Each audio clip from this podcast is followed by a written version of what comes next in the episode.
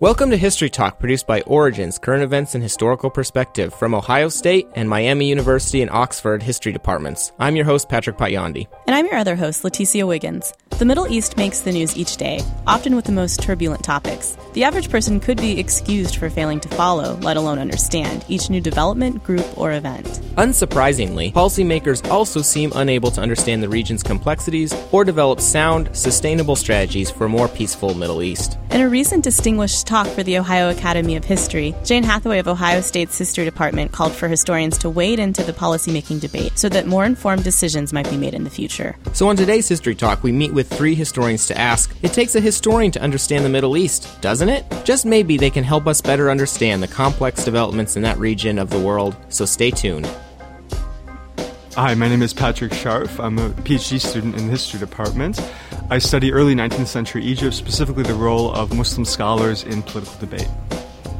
Hi, I'm Ayse Baltacioglu Brammer. I'm also in the History Department at Ohio State University. My main area of research is the early modern conflict between the Sunnis and the Shiites in the Muslim community. And I'm Jane Hathaway. I'm a professor of history at Ohio State and a scholar of the Ottoman Empire. Thank you all for joining us today. We appreciate it. And in a recent distinguished lecture at the Ohio Academy of History, Jane, you asked, it takes a historian to understand the Middle East, doesn't it?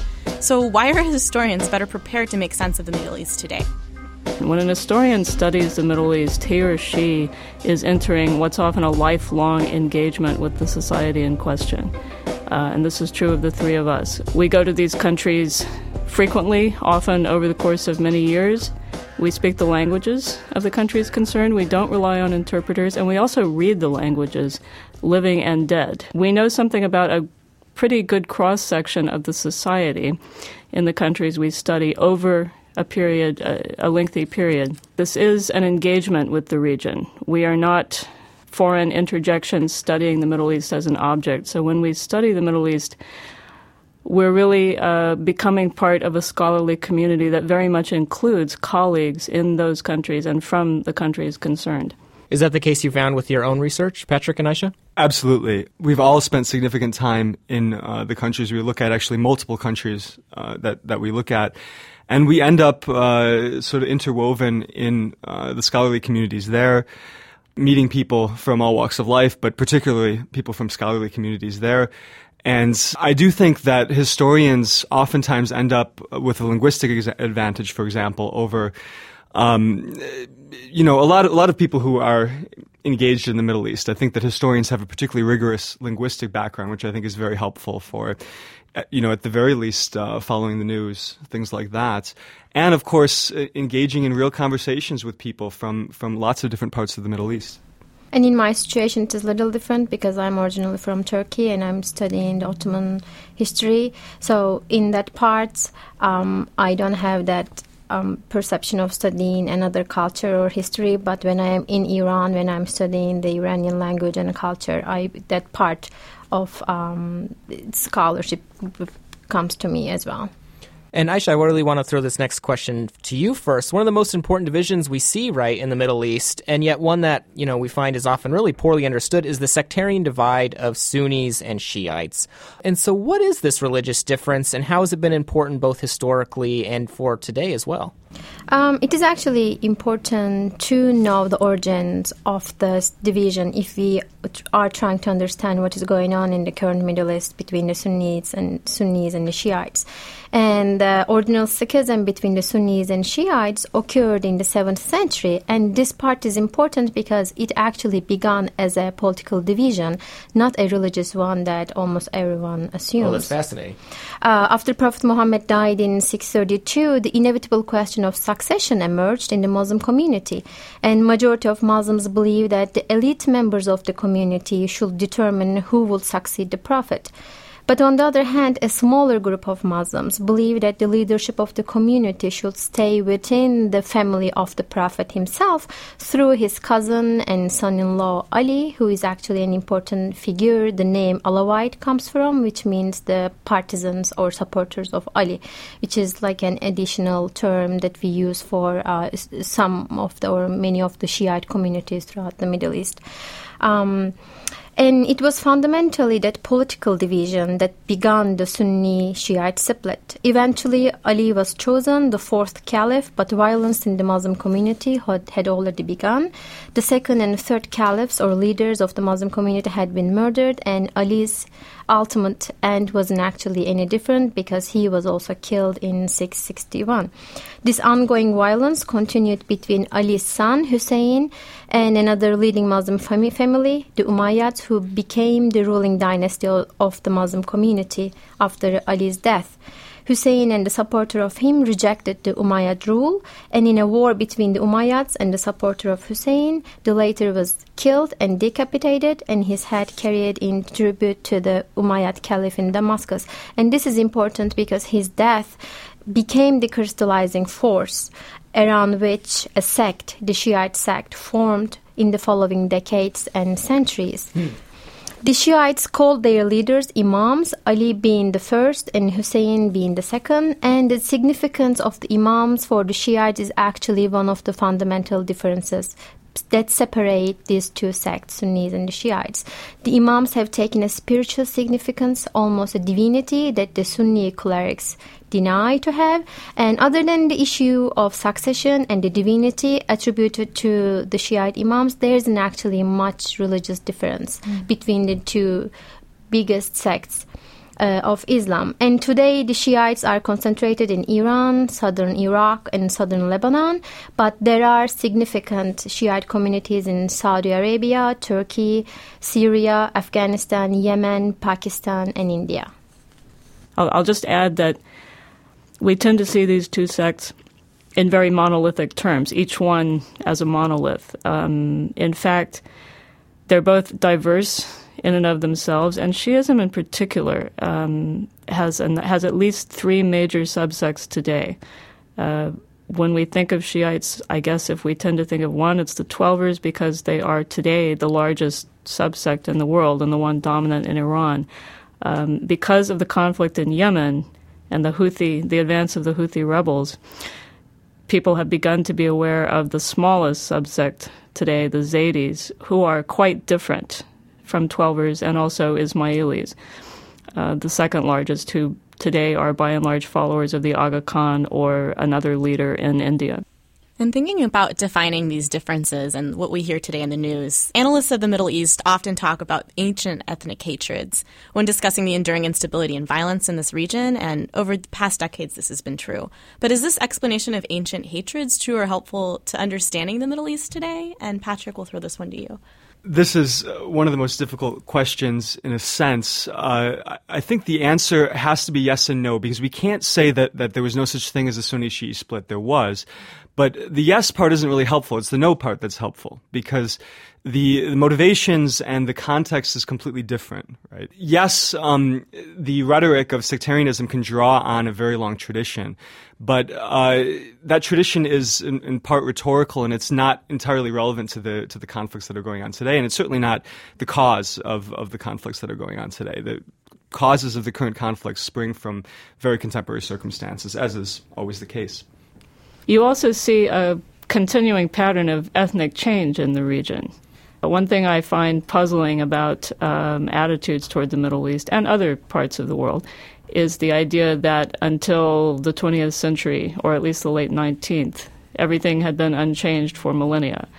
And yet, the Middle East, as every student who studies history in high school learns, I hope, is that it's a crossroads. And there have been migrations through it of various ethnic, religious, um, lifestyle, ecological groups pretty much from the beginnings of human civilization, if not before, straight through till today, including a number of major demographic changes in the Islamic period, beginning as early as the 11th century, if not before.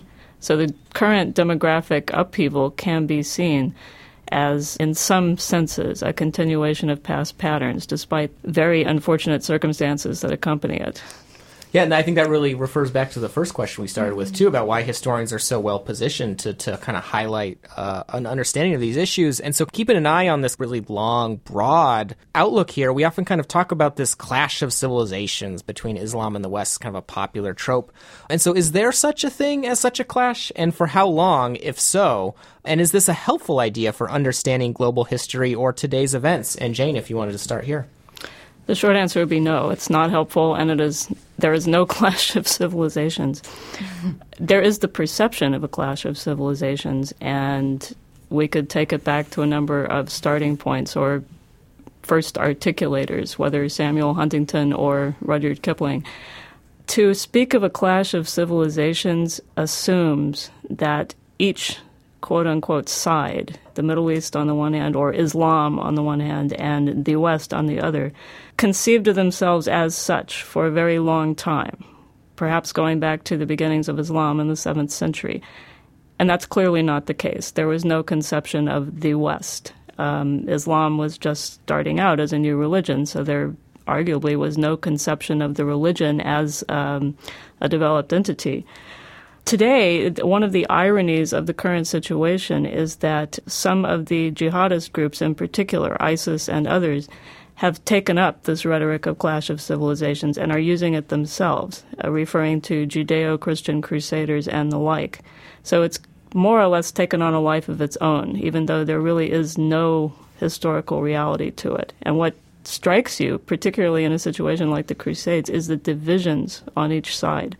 I absolutely agree uh, that it really does not exist um, in the overwhelming majority of cases. But of course, uh, there are some people really on both sides that want it to exist, right? And that's uh, the challenge is to make sure that it doesn't. But I, I I've, there's a, a, great video on YouTube with the amazing Egyptian novelist Alaa al Aswany, uh, who said quite pointedly that not only does civiliza- clash of civilization not exist today, but it never has. Civilization has always been a cooperative enterprise between many different cultures. And while political divisions and, and wars have always happened, uh, to describe that as a split be- between civilizations really seems tendentious in a way. And so, thinking about civilizations and all these different places as well, who do you see as the most important regional powers today? And how and why did, did they become regional powers? And have they always been these regional powers? I would say the main regional powers of the region are now Turkey, Iran, Saudi Arabia, Egypt, and Israel. And starting with Turkey, I would say Turkey's power partially comes from its Ottoman legacy uh, as the main empire that ruled the region for more than 400 years.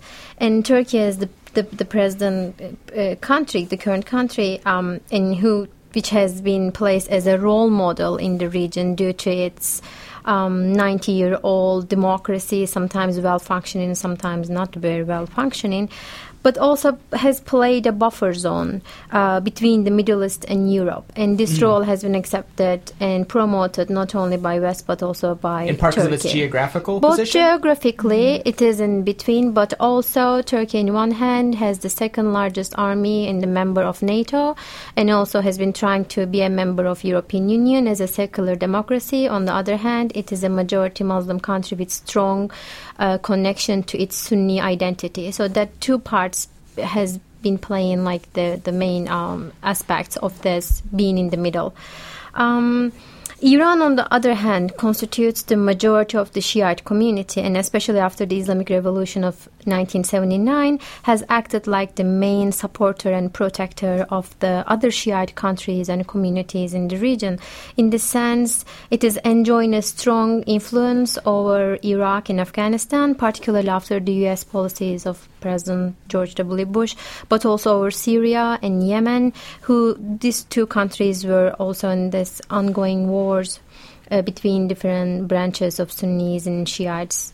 Also, I will mention Saudi Arabia as a regional power just due to being a very staunch Sunni um, country, but also a country that enjoys a large amount of oil revenue in the region and uses that oil revenue to support uh, sectarian conflicts or sides.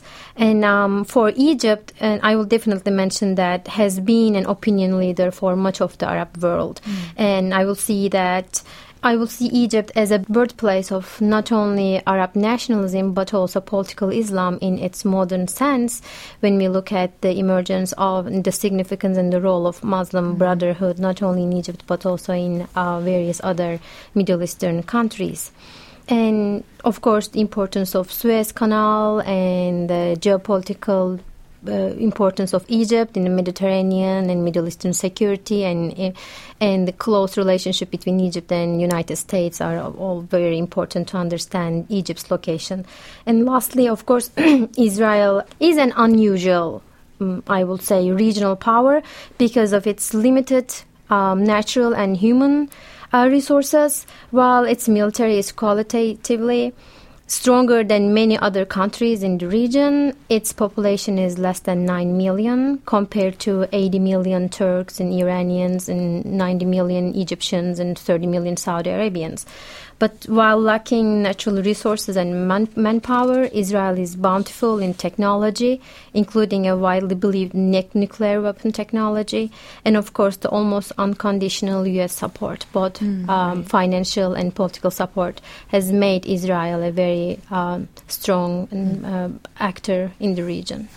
I'll, I'll jump in and say I agree with all of Ayse's choices except maybe Saudi Arabia and Egypt. When I gave my talk to the OAH, I said Saudi Arabia is not on my list because uh, even though it certainly uh, has an amazing degree of U.S. support uh, and has a lot of oil money, at least for now, I don't really see it as a regional power in the sense that Iran and Turkey are. It doesn't have the population, it doesn't have the societal complexity. It would very much like to be a regional power, and I think that's part of the reason, reason it's bombing Yemen today.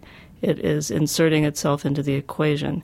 Egypt certainly, mm-hmm. as Ayse has pointed out, has historically been one of the most important re- regional powers, and as she said, an opinion leader for the Arab world for decades, if not over a century. But what's going on today? We don't really see it fulfilling that role. And the last few years has been in the news as well, too.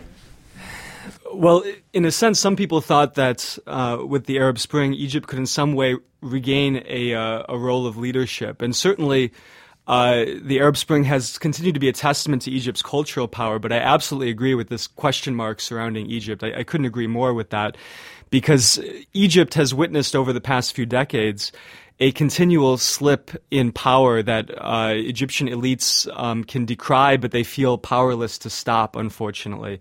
And this has uh, continued or even accelerated since the uh, recent overthrow of Mohamed Morsi, the elected president of Egypt, who was aligned with the Muslim Brotherhood, by uh, General Abdel Fattah al Sisi. And uh, for example, just in the last few months, um, we see uh, an incredibly interesting development, which uh, is also puzzling in some ways, namely the uh, proposed move of the capital of Egypt from Cairo to a new city which would be called the capital colon Cairo.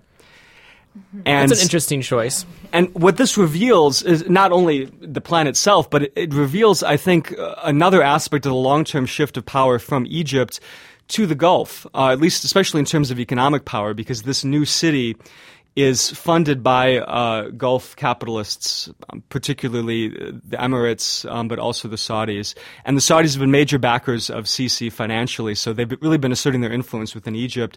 So certainly the Saudis have been trying, with at least some success, to assert themselves uh, to a greater extent in their near abroad. And I think this is something that maybe another question you guys are all reminding me of is how do we define a regional power and is it different in the context of the Middle East? And maybe just, you know, just to backtrack for a second, I'm just curious on what is a regional power?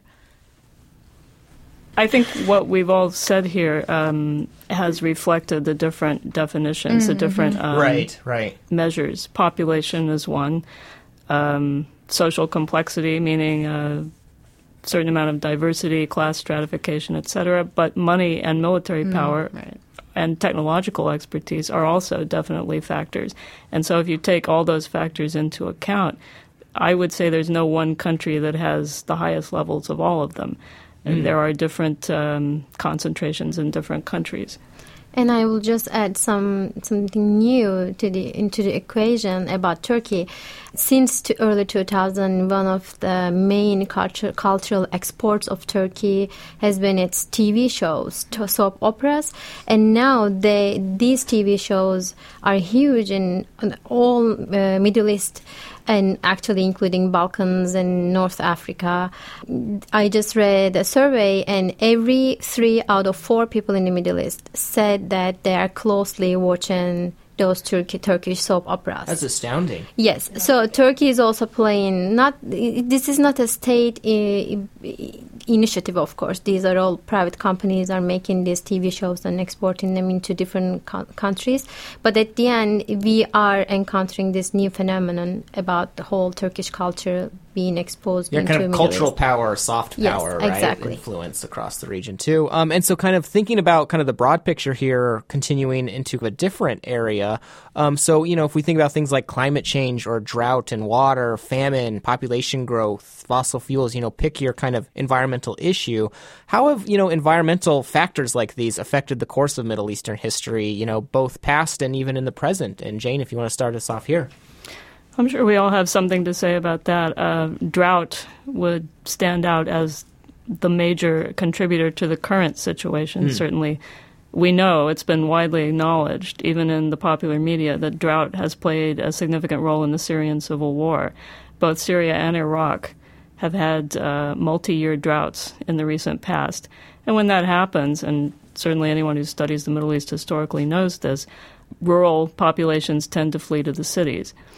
This tends to create uh, growing cultural conservatism in the cities, and you can certainly see this throughout the region, not just in Syria, but also Egypt, Turkey, I assume Iraq, and feelings of alienation by a growing urban population, many of them underemployed or unemployed, and therefore desire for belonging in these conservative groups, which operations like ISIS and Jabhat al-Nusra have taken advantage of. This also has an historical antecedent, the much heralded and now rejected decline of the Ottoman Empire. The 17th century crisis resulted from uh, a wave of cold, dry weather in the region, particularly in Anatolia, what is now most of Turkey, and led to similar population movements uh, and significant social unrest with uh, with rebellions, actual armed rebellions marching through Anatolia in the early 17th century. I would add uh, that we have to look at uh, Middle Eastern environmental issues in the global context, um, because just like the little ice age of the 17th century, well, environmental issues are a global issue today. And I would point to specifically the role of uh, food production and environmental impacts on food production leading up to the Arab Spring, because having been in Egypt just prior to the Arab Spring, one of the major uh, complaints was um, the price of food, especially bread, right? And the slogan was "Adala Ijtimaiya," right? So the social justice, bread, and uh, freedom, right? So bread is one of those uh, one of those three things, and uh, there was serious inflation uh, regarding the price of, of bread, in particular in Egypt, prior to the Arab Spring, and uh, this is, has been linked by many people to broader global environmental issues. And I think that wraps up our discussion today. And I'd like to thank Jane Hathaway, Ayse Baltacioglu Brammer, and Patrick Scharfe for joining us today on History Talk. So thanks. Thank you all. Thank you for having us. Thank you. History Talk is produced by Origins, current events and historical perspective. Full length History Talk interviews and full info on Origins editors and staff can be found at origins.osu.edu.